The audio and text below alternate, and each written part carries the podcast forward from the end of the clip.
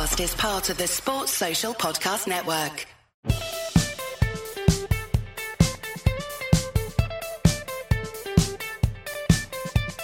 Hello, ladies and gentlemen, and welcome to episode 3 of Footmarks, in which I, Behram Kazi, talk to Jarrod Kimber about his work, of course. And today, we're actually going to talk about his piece, The Bazball Shuffle. And for those of you who don't know what that exactly means, well, in the Bazball era, about five of England's batters have been batting outside their crease versus fast bowlers. And this, in turn, has also prompted some of the opposition captains to bring up their wicket keepers. So lots happening over there.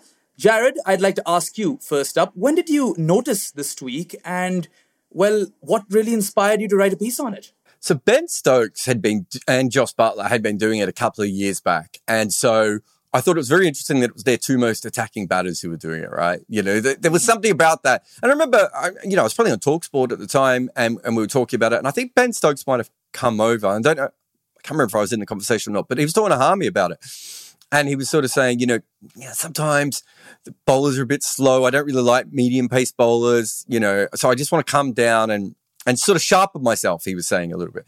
And Buttler was doing a similar sort of thing. And again, they're both guys who average in the 30 in Test cricket, but obviously very good white ball players at, at various stages, especially with Buttler.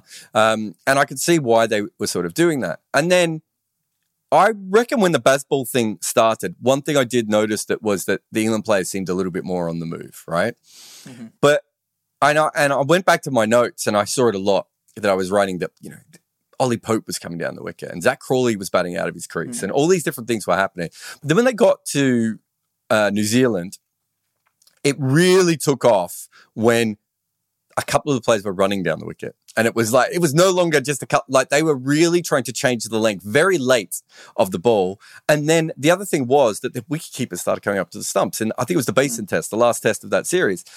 So you had uh, Blundell came up to stumps, I think, for Roots. Matt Henry. I think it was might have been Matt Henry. No, no, Matt Henry was later. But on the 1st mm-hmm. day, it's a grassy pitch and the ball's going everywhere. England are counter attacking. And Blundell comes up to the stumps when Daryl Mitchell's bowling. And I was like, mm. You don't see that very often because even Daryl Mitchell's most likely going to get a wicket probably caught behind, right? Or caught in the cordon. And they're taking mm-hmm. that away by basically, you know, ha- having the keeper up at the stumps. And then as the test match went on, uh, England did it with Stuart Broad bowling with Daryl Mitchell. And now I was like, okay, what do these people have in common? And then by the end of the test match, as you said, uh, Blundell's up at the stumps for Matt Henry. And it's like, no person should be able to stop for Matt Henry. not sure you should for Stuart Broad, but you certainly shouldn't for, for Matt Henry at, at this point. And I, I, you know, Soham was working for CricViz, and I just I said, how do we work this out? It took us forever to work out a metric because no one has like a thing that says came down the wicket to fast bowls. We actually, mm-hmm. some people do mark that for spin. I think Opta might do it. I think Cricinfo might keep that stat, maybe uh, Cricbuzz as well. But it's not like something that people keep. So we had to like work out a metric for it. But yeah, that's where it all came about, which was I think if you go back and read my original Bazball pieces, I was saying that what they were doing is they were trying to hit people off their length, right? Because that's the most important thing. If if you're a test bowler, you want to be Vernon Philander. You want to come in and hit the hmm. same line and length over and over and over again. Some days it'll work, some days it won't. You don't want to come in and not know that you can't bowl your best delivery because this person stepped a meter and a half out of the crease and then gone all the way back. Maybe they've now walked across. Maybe they've now given themselves some room. Suddenly, your best ball is moving as you're coming in to bowl. That's way harder to replicate, right? look at how look at how good bowlers are at hitting uh, their best line and length of test match compared to how good bowlers are at hitting Yorkers. Right now, Yorkers are a little bit trickier, but the reason they miss Yorkers by so much is because the batters are moving around everywhere. and when you start to do that in Test cricket, it imitates it. So it was always in my mind once Bazball started, but there are so many other things of Bazball that you know that you're focusing on. Um, and it really, if it wasn't for CricViz, I wouldn't have been able to work this out. I don't think. Well, shout out to CricViz for that and Soham over there. But also, you uh, interestingly mentioned how you've seen this before, and we have seen English batters do this before, Ben Stokes and Jos Buttler in particular. And if I recall cor- correctly, Pakistan was touring England, and Ben Stokes was doing exactly this versus Mohammad Abbas because Abbas mm. was getting a lot of purchase off those English wickets. And he was quite ahead of his crease just to negate the movement and perhaps even attack a bit so that Abbas can't, you know, bowl a consistent line. So would you say that was the pre Bazball, Bazball shuffle? uh, yeah, I mean, I'm trying to remember the first time I saw Stokes do it. He did it I think even before Abbas. But yeah, so Abbas is really interesting. The reason why he's in- interesting is if you take the Stokes element out of it for a moment, he's exactly the kind of bowler I was just talking about, right? I mentioned Vernon Philander. I could have Vernon used Philander. Abbas, right? Exactly Yeah. similar bowlers. You know exactly where they're going to put the ball. You know it's not going to be so fast that you're going to get dinged by a short ball, right? um, you also know that these are not bowlers who, uh, you know, for someone who has, if you haven't played cricket, the when the ball swings, right? Most people swing it almost directly out of the hand. And we now know with CricViz, kind of everyone swings it a little bit out of the hand, but mm-hmm. there are people who are very good at swing bowling who swing the ball very late. Right? If you can shorten that period, they have less opportunity to swing the ball mm. if they're swinging it late. So there was always that. The other thing is that the wobble ball specifically needs you to bowl a little bit. Well, I shouldn't say it needs you, but the way it's been bowled in Test cricket is to bowl it a little bit fuller. All of these different things with Abbas make him a perfect option to come down. And when I was talking to, oh, I'm trying to think of who I was talking to recently. I was talking to a cricketer or someone who just talked to a cricketer, and they were talking about coming down the wicket. And they specifically said, coming, I'm coming down the wicket as much as possible um, because to nullify seam movement, right? And so Muhammad Abbas is like the combination of all of those factors coming together. And if you think about it, he's bowling 78, 80, 82 miles an hour, right? Yeah. You have the ability to do that sort of stuff.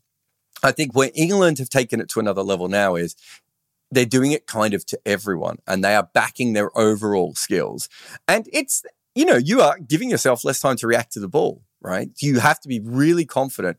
But if you if you look at how often they're doing it, there's also it's not that they're doing it every ball. They only have to do it every couple of balls or every four balls even. That's enough to knock someone off their length. And if you can knock them off their length, that's half the battle, right? Mm-hmm. Yeah, absolutely. And it isn't just Ben Stokes, right? I mean, we've mentioned a fair few players. You mentioned Zak Crawley, Ollie Pope, and a few others. But I think the most unusual one for me was Joe Root, because hmm. here's someone who plays a lot off the back foot. And if he's employing the Bazball shuffle so frequently, that seems very, very unusual to me. And you did this whole study with Soham at CricViz. We saw that in that basin reserve innings, Joe Root was striking the ball a meter down than he usually does, which is quite, Almost- you know, I amazing. think it was almost So- at the three meter mark where he was hitting the ball. yeah, which is not- point seven one. Yeah, you would never hit a ball off a fast bowler there unless you're Dean Jones and someone's lit, lit your mm-hmm. ass on fire. So yeah, I, I think you're right. I think he's really taken to the Bazball style, which is mm-hmm. uh, if you think about his test batting and you compare him to Williamson, Smith, and Kohli, right? So the other three guys, you can throw Babar in there as well. Mm-hmm. He's the guy who probably bats the most like the same in all three formats because he's so good at getting off strike, and that works just as well in in uh, you know in the middle overs in T Twenty cricket. Certainly works in one day cricket, right? So he was the player that maybe had the most white ball skills in Test cricket, not because he's a better white ball player than Virat Kohli, because he isn't most probably, right? But more to do with the fact that his natural batting was a little bit like that. And you also saw was it the third, second or third Bazball test where he starts playing the reverse scoops. And you're sitting there going, "Whoa!" We've seen them so frequently since, right? He's probably played more, yeah. so when, often. when he played that first one, I remember like it broke the internet, right? No one could believe that he played it. And the other day we saw him play about ten in three overs, right? Like it's, it's moved, Absolutely. moved so far. And we saw him got to get dismissed um, playing that shot in New Zealand as well. And so, what I've always said this, and I've never quite made the article, and I'll probably get around to it during the Ashes, but I've always wanted to write about the fact that Joe Root is a very algorithmic cricketer.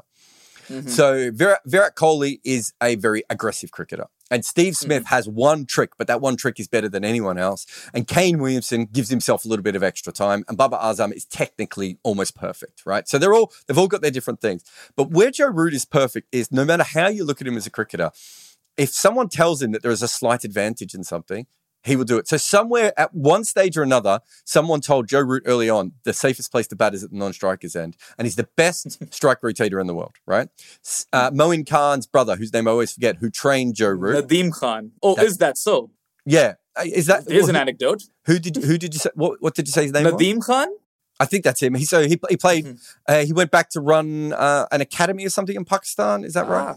I think that's. I mean, right. Moeen has an academy. I'm not quite sure about It Nadeem, might but be was most academy. recently. Yeah. So Uh. Moin Khan's brother was the professional at Joe Root's team in God, I've forgotten the name of it. Um, but in but in Yorkshire.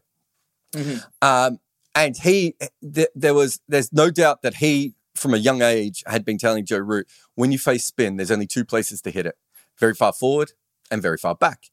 Right. And he's met, that's what he does. And if you look, even if you want to go as far as his bowling, he bowls off spin um, mm. uh, to left handers and he tries to bowl either, you know, a deuce or a carom ball or even a leg spinner occasionally to right hand. Everything is algorithmically planned, which is part of the reason he wasn't quite as good in test cricket uh, as a captain because he, he, there was almost too much. You, you, you need maybe, mm. uh, you know, a slightly different brain for that. So I would have thought that if and I'm assuming this is we'll, we'll, get to McCullum again eventually, but I would assume mm-hmm. this is McCullum inspired as much as it's Ben Stokes inspired. Of once they showed Root why to do this, I think at that point his brain would have gone great. Well, it'll work even better for me because when I go back, I play really late, and when I go forward, I'm you know he's reasonably tall for a batter um, I can get right forward. So if you're talk- talking about him playing off the back foot, where he's probably hitting the ball not far from the stumps at all, all the way through to 2.7 meters, how can anyone find a length to Joe Root anymore? And what he does is he takes it to the extreme. And I think that's yeah. the other really interesting thing about him is that we've seen that again and again. I'm going to sweep every ball. You know, mm. that that is the Joe. Oh, I'm going to reverse scoop over and over again until you change this line. Whatever it is, he's very extreme in that way. He's not as attacking as Bairstow or Stokes or what Buttler was like or Harry Brook.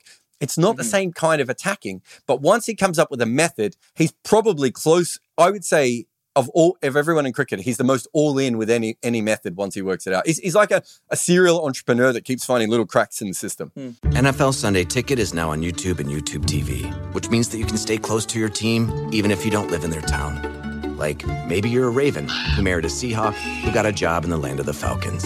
With NFL Sunday Ticket, you can watch your team's out of market Sunday afternoon games no matter where you live because you shouldn't have to change teams even if you change towns. NFL Sunday Ticket, now on YouTube and YouTube TV. Go to youtube.com slash presale to get $50 off.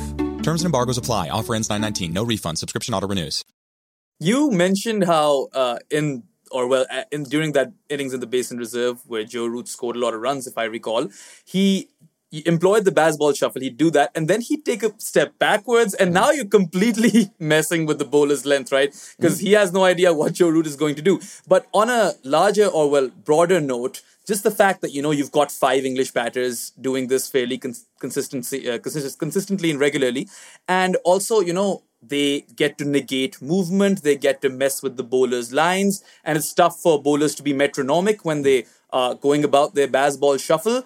Is this a fool- foolproof mechanism, according to you, moving forward in Test cricket, or are there any caveats to it? I don't think it's foolproof because you are you watch Ollie Pope do it, and he quite often is on the move. And I don't think you want to be on the move that much when you're playing 90 mile an hour bowlers. And it'll be interesting to see that you know, New Zealand's bowlers are slightly slower than Australia's bowlers. I almost wonder if this works really, really well if your bowlers are fast medium, right? Mm-hmm. If they're between 83 and 90 miles an hour, it's like that's a really good plan. Under 83 miles an hour, the wicket kicking keeper comes up to the stumps, right? If you've got a good mm-hmm. keeper. So straight away, that's harder.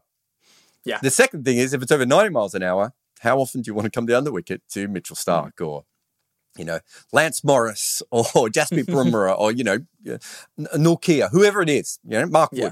So I do think there is an element of that, which is quite interesting. I should say that I think, oh, and well, I know this for a fact, Javed Miandad uh, was a master at using the crease and moving around. Mm-hmm. We know that players have done this for a long time. Uh, and, you know, and if you've ever played club cricket, you know, you play against a smart club batter, and uh, you know, I mean, I used to do this trick, so I'm, and I wasn't particularly smart at cricket, where I would I would bat like a meter and a half out of my crease for one ball. The bowler would bowl his normal length, and I'd punch him back past him, take a couple of runs, hopefully get a four if I was lucky. And the next ball, I would bat inside my crease and basically wait for the pull shot. Right? Mm. It's that method is very has been used a lot. And I think when I looked at Daryl Mitchell, I think that was something he was doing a little bit more. He likes to bat out of his crease, but then occasionally go back more in that Javed Miandad style, maybe not quite as, mm-hmm. as artfully as Javed Miandad, but that kind of thing. I still think that's a better way of doing it mm-hmm. than um, running, taking a couple of steps down. However, if you do both, it's very tricky. So I, I don't know if you've ever played um, uh, cricket bay around with the smart bowler. Smart bowlers, if you're fielding at point, will often say they'll look at you before they come into bowl to ask if the batter's moving in the crease. But even if you say, yeah, he's here, now he's here, or whatever else, they still have to uh, respond to that. Whereas if you're taking the Bazball shuffle, Mm-hmm. they can see it happening in front of them. And if you are fast enough, I do think you have the opportunity to occasionally just slip a bouncer in and, uh, you know, hopefully knock a tooth out or, you know, rattle them a little bit to change it. So I do think there are risks to it, but I also think that and I don't know how far it goes back. I know Miandad was thought to be a master of it. Richard Hadlee talked about him being the best user of a crease he ever saw. I do think that players have always done it, but this is maybe adding a, a more extreme version of it. Bowlers will work it out. And my guess is it might be the surprise. If you think about it, the ball that should be toughest to play on the move should be the short ball. Um, and if you've got two or three players out and you know that they're going to keep doing it, uh, and the way that England play, you're gonna it's gonna be hard to duck while you're running. You're probably gonna end up doing that. But until we see it used over a long period of time with uh, with many different kinds of balls, I don't know. But we might get our answer very soon when Pat Cummins and Mitchell Starc are bowling it. Yeah, I mean, surely. And I'd really like to see how they fare against Scotty Boland, you know, because he has that metronomic sort of uh, pace and lines and length. So how they employ the Bazball shuffle versus them will be very, very Yeah. interesting. But you mentioned Miandad and you also mentioned 90s ODI cricket in your piece. So I want to just touch up on that a little. So a lot of batters were doing this in the 90s in ODI cricket in particular, where they where they would go for like wild prods outside the crease and just go for a swing and a wild heave and that sort of stuff, which died down in the 2000s and was nearly extinct come 2010s because then batters started to go deep into their crease and you know hit those back of the length deliveries or yorkers and just you know you see that a lot these days people bat deep into their crease so that version of the shuffle or coming down the track in the 90s it has some variance with the baseball shuffle and that's what i want you to shed a little light on Yeah. So, you know, I'm a little bit older than you, so I probably grew up in that era where that became the thing. And so Javed Miandad is part of the reason that happened. I think that teams worked out what he was doing. And it's a, I know this is going to sound weird because I just made it sound really easy, but it's actually, I, I, it's very rare to see a batter move around the crease for a long period of time because I think in some cases they forget, they focus on other things. They maybe they, they come back on strike, they couldn't remember where they were standing before. All these little things. And my understanding of it was that they thought also what changing the length would do, and also pretending to change the length, because sometimes you pretend like you're going to run down the wicket, right? Would do Right. is put the bowlers off. But they also believe that running at the ball would be would allow them to get some power. And so when they were running down the wicket, they were running down the wicket specifically to hit a big shot. No, you know, Dean Jones is probably the guy who made it the most famous. And there's a lot of guys doing it in that era.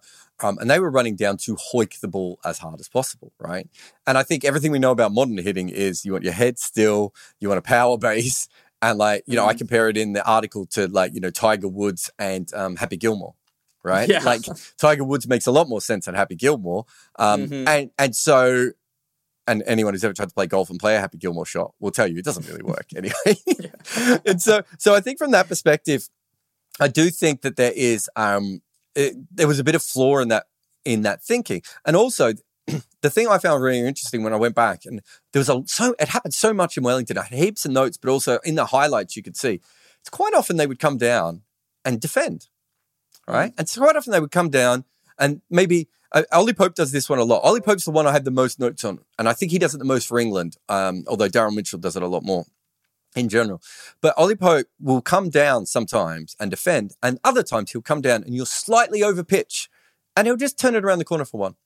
Hmm. Right? That's very different to the 90s. Well, when you came down, you know, some if you want to look at some of the highlights of Dean Jones, it's just big, big swings, right? And they were hmm. and Dean Jones was good as it. There were heaps of players who were not as good as it as Dean Jones, and they were doing it, and they did it for a very, very long time. And I think that the way they're doing it now makes a lot more sense. And hmm. in, in fact, if I don't know if this is going to become vogue again in T20 cricket because you see little little bits of leaving crease, but not as much. Um, But mm-hmm. I think if it's going to become vogue again in T20 cricket, it will be the way that they they currently do it, which is get an early movement in just to put the bowler off en- enough, and then try and get your head still and put yourself in a good position, rather than the Dean Jones is the wrong way of putting it, but the the 90s slog method, right, mm-hmm. where well, y- your head's everywhere. And yeah, if you hit it, it's going to go well. But, you know, um, there's a lot of terrible shots that were played in that era as well. Yeah, I mean Afridi comes to mind, and and Yeah. so does Baz McCullum, right? But we'll get to that and the impact of the Bazball shuffle. But before, I just want to discuss this one anomaly in your piece, of course, which is probably my favorite part of the entire read, and that is the anomaly of Harry Brook. So all of these batters, they're trying the Bazball shuffle, they're using it to good measure, and have you know, are close to mastering it and stuff like that, it has reaped rewards for them. But Harry Brook is someone who is doing the exact opposite, right? This guy is someone who, regardless of the format, will go deep into his, the crease and he will just heave over mid wicket or just go for one of those wild slogs and just clear the inner ring fielder, right? We've seen him do that a fair few times. And whether it's test cricket, whether it's white ball cricket, he doesn't care. He almost premeditates the short ball. We saw this against Neil Wagner in that Basin Reserve test, and I believe the test before that as well. And it was interesting because he does this so fearlessly that even when Wa- Wagner bowled it full, he still got a boundary off of it. And that is an insane bit of skill in my book. So, I mean, is that good strategy on Harry Brooks' part? And, you know, I mean, this is something that is out of character for this England team if you look at the vast majority of the batters. Yeah, I think him and Bairstow were the only two regular England mm-hmm. batters. I didn't find who did who did this. I think Foakes did it as well, and, and Broad did it. I can't remember if I mentioned mm-hmm. Broad in, in the in the piece in the end. Um, so kind of everyone did it, right? And then Brook and Bairstow didn't. Bairstow, I think, was hitting the ball so well at that time, maybe didn't see a need to do it. I, I don't mm-hmm. know. Brook, I think, he's the only one of these players who probably hasn't played much cricket at the top level in that wobble ball era. And he also came into the team a little bit later than everyone else. And I wonder if he just already had his method. I would be interested to see if in a year's time, if he's still playing in Test cricket, if he isn't doing it occasionally, just to add um, something uh, a little bit different to to his his game. But he's still doing. I suppose the the Bazball method for me is really using white ball tactics in red ball cricket. And Brooks still doing that. He's just not using the exact same kind of tactics that some of the other players are using. And so when we talk about Joe Root before, he's kind of doing everything. Or some other players, Ollie Robinson probably maybe doing slightly less, but he's he's focusing on going down the wicket. Whereas Brook is focusing on his power game, right? Which is this is what I want to do and I want to clear my leg. And if I do this, it's going to go uh, into the other area. So it will be interesting to see if Brook continues that. But he's still doing he's still doing the basic thing that everyone else is doing, just with slightly different methods, him and Bairstow. Something that's not in the piece, um, but was in a, a recent video and article I did as well about Lorcan Tucker. Lorcan Tucker's doing it too, right? Yeah. And he's doing it very similar to how the England players were doing it, but he was doing it even more dramatically than Root was. So he was taking two and three steps down the wicket sometimes. I, I never, I, I- forgot to ask CricViz what his interception points were, but I think some of them would have been around that three meter mark even further. But also, he was doing the big Andre Russell step back onto the stumps uh, in a mm-hmm. test match. So he must have had three, three and a half meters between his interception points at different times. Um, mm-hmm. Which again tells you like how this isn't an England thing. Um, that it is moving to everyone else. And so I think in Lorcan Tucker's case, that's how he feels comfortable attacking in white ball cricket. Whereas in Harry Brooks' case, he, as you said, he likes the power stance, he likes to get into his position, and he backs his incredible hand-eye coordination. And I think Bairstow's probably quite similar. Whereas if you look at Ollie, um, I, was about to say Ollie Robinson. I probably said Ollie Robinson 10 times in this when I mean um, Ollie um. I think I've been saying Ollie Pope. I don't know. There's too many Ollies. I don't understand why there's so many Ollies. Anyway, there's like a bunch of Ollies like in Scottish cricket as well. There's Ollies everywhere over here at the moment. But um, yeah, I think um, I, I think the difference is in the way that you attack in white ball cricket then comes across to the red ball game. And so in Ollie Pope's uh, way and Lorcan Tucker's way, they're doing it in this style, whereas Harry Brook is doing it in a completely different style um, as well. And I didn't go into the Pakistan angle on this, but I, I think Rizwan Babar, and there was another Pakistani batter, one maybe one of the other top order players, who also had really, really forward in, its interception points. And I would say that that is on flat Pakistan wickets where they are batting out of their crease occasionally to do that. Right. So then you have, so straight away you have three very distinctive ways that people are still attacking and still trying to score um, in Test cricket and knock people off their length. But if they all, if you if you watch Ollie Pope and you watch Harry Brook and you watch Babar Azam, none of them look like each other, but they're all essentially trying to do the same thing. Yeah, that is uh, really, really interesting. And yeah, I agree with you on the Ollie thing. There's a lot of Ollies now. Ollie Robinson, Ollie Pope, I'm not Ollie very good. Stone. If, if you have even a similar sounding first name to another person, like my brain just mashes everyone together. And it really, like, I, I just wish that if everyone's names, I'm the only person probably in the world who thinks this, if everyone's names were numbers, I'd be in such a better position. well, people who've watched you enough will know about this because of the Chris Green howler that is very, very frequent. Don't get me on. call- Don't get me on my Yeah. Albert Brooks, um, uh, Brian Dennehy, uh, Brian Cox thing, where uh, I get confused. So yes, no, you're right. I do that with the Kusals from Sri Lanka. Oh. Kusal Perera, Kusal Mendis, I always mix them up. Yeah. But the uh, Mitchells anyway, for moving- ages, like I don't know how many times I said the wrong Mitchells, and even now, I like I still have to go. Did I say McClenaghan, Santner, Marsh, Starc? Sorry, go. Swepson? Yeah, oh my God, there's a lot of Mitchells. Yeah, Swepson as well, and Johnson's retired. But anyway, you spoke of Mitchell, and he is also part of my next talking point. Another Mitchell. Daryl Mitchell, of course, and but well, his his last name is Mitchell, so a little different. But you know, let's talk about the Bazball shuffle overall from a macro lens. If we look at it, it helps uh, batters put opposition bowlers, you know, off length. It messes with their lengths, and it doesn't allow them to be as metronomic as they would usually be. So lucky for Glenn McGrath that he's not around uh, in this day and age, I suppose. And you know, that has been the norm in Test cricket. Bowl line and length, bowl in the channel, that corridor of uncertainty. You'll surely get an edge at some point and don't give the bat- batter a lot of room.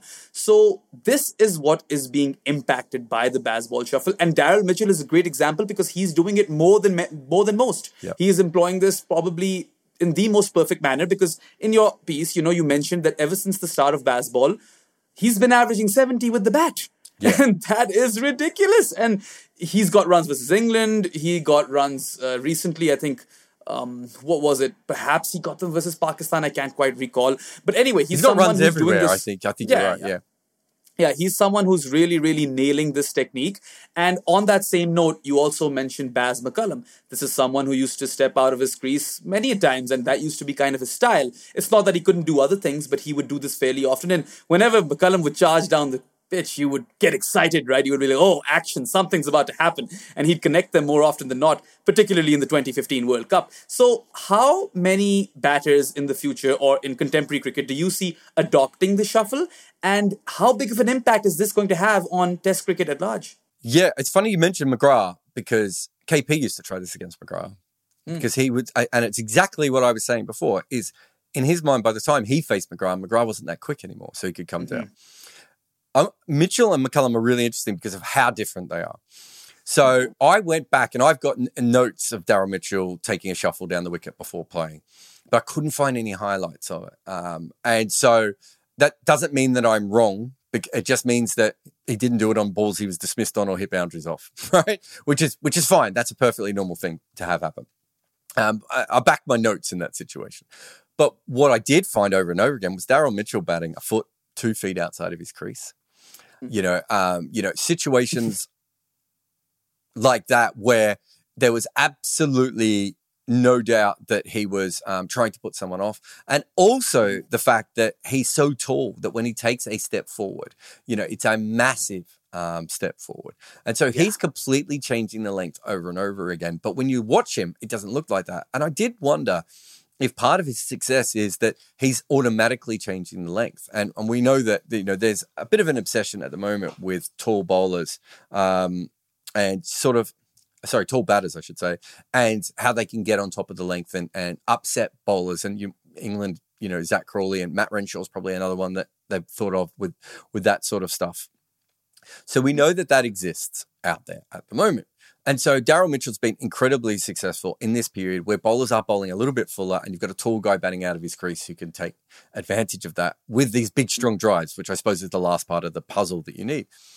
So Brendon McCullum's very, very different because Brendon McCullum's is a bit more like it's almost like a combination of Harry Brook and the way that those guys are running out in the 90s because he's coming out and when he comes out, he's trying to completely smash the ball everywhere. He's trying to slice it over backward point for six. If you get too close, he'll help it on the leg side. You know, he'll flat bat it through the offside, whatever he has to do. So every time he's coming down the wicket, it is very, very intentionally supposed to be an attacking shot. It's supposed to be a power shot and it is supposed to put off the batter. And I think all of these different skills at that time are coming together. And I don't think it's a mistake that when he becomes the coach, that this thing that maybe Buttler and and Stokes were doing a little bit before becomes more regular within the team.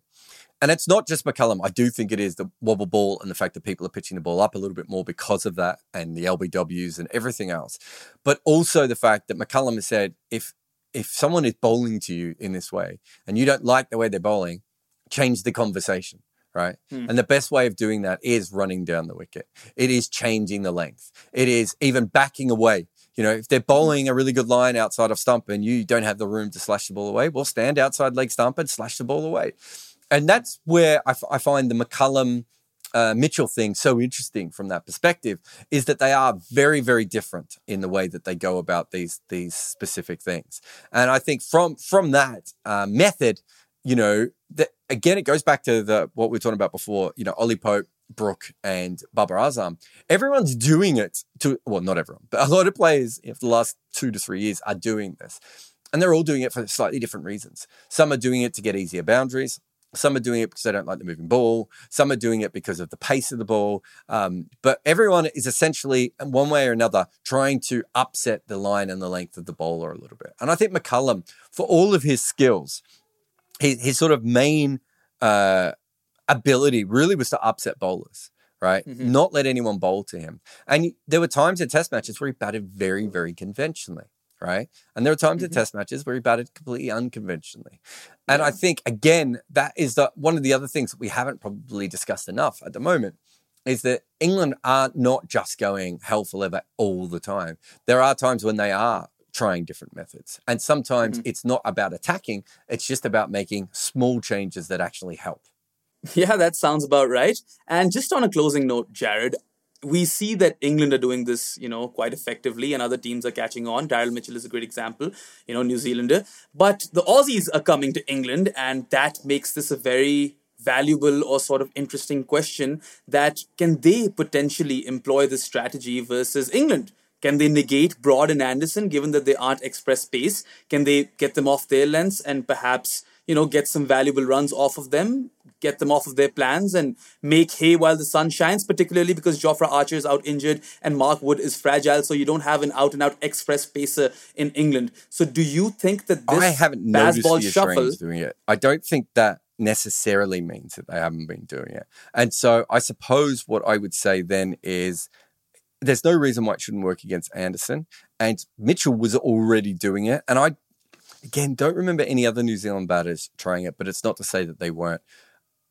I don't think it's a tactic that you necessarily need to do if you're already happy in making runs. If you've worked out a way to make runs in modern cricket, then obviously just continue to make runs in modern cricket. Um, perhaps though, if you know Anderson starts to trap you uh, around the crease, and maybe there's a couple of bolds or LBWs, or you're nicking off, or whatever, whatever it is. If it's something that you can work on in the nets, and I would hope that the Australians would be looking at, you know, those kinds of, you know, I would hope Australians and every other country is now looking at this. It's not just an English thing, although it's quite clearly a lot more England players doing it than anywhere else. But I do think that any batter in the world now, this should be another um, skill that you should be doing. The same that if you can, you know, you might bat on middle stump normally, but you want to practice batting on off stump and on leg stump because there are going to be positions or opposition where that is a better way of doing it. And I think it's exact. This is a new another part of the bow. You know, the ability to move late but quickly and keep your head in in a good position is something that you have to work on. And otherwise, you probably get people coming down the wicket, sort of losing their head a little bit, you know, and making mistakes from that end. So, yes, I think the Australians should be practicing it, but I don't know if necessarily um, they need it for this particular Ashes or for any particular series. But we talked about Mohammad Abbas, we talked about Vernon Philander. I think Jimmy Anderson's another bowler that you would try this against. There are probably some bowlers you wouldn't. Mark Wood is a very good example of that, I would I would assume.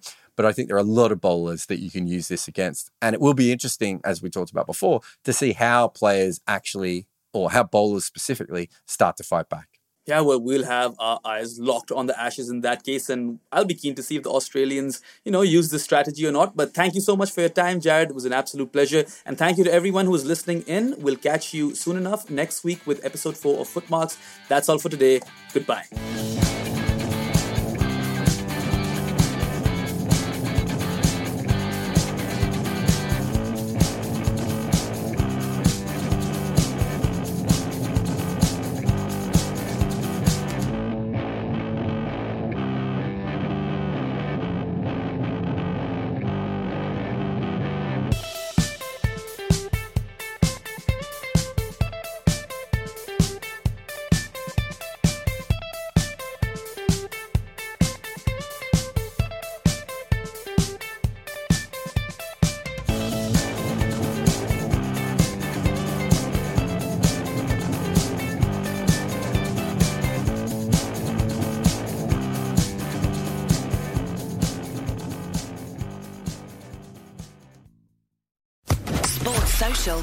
Network.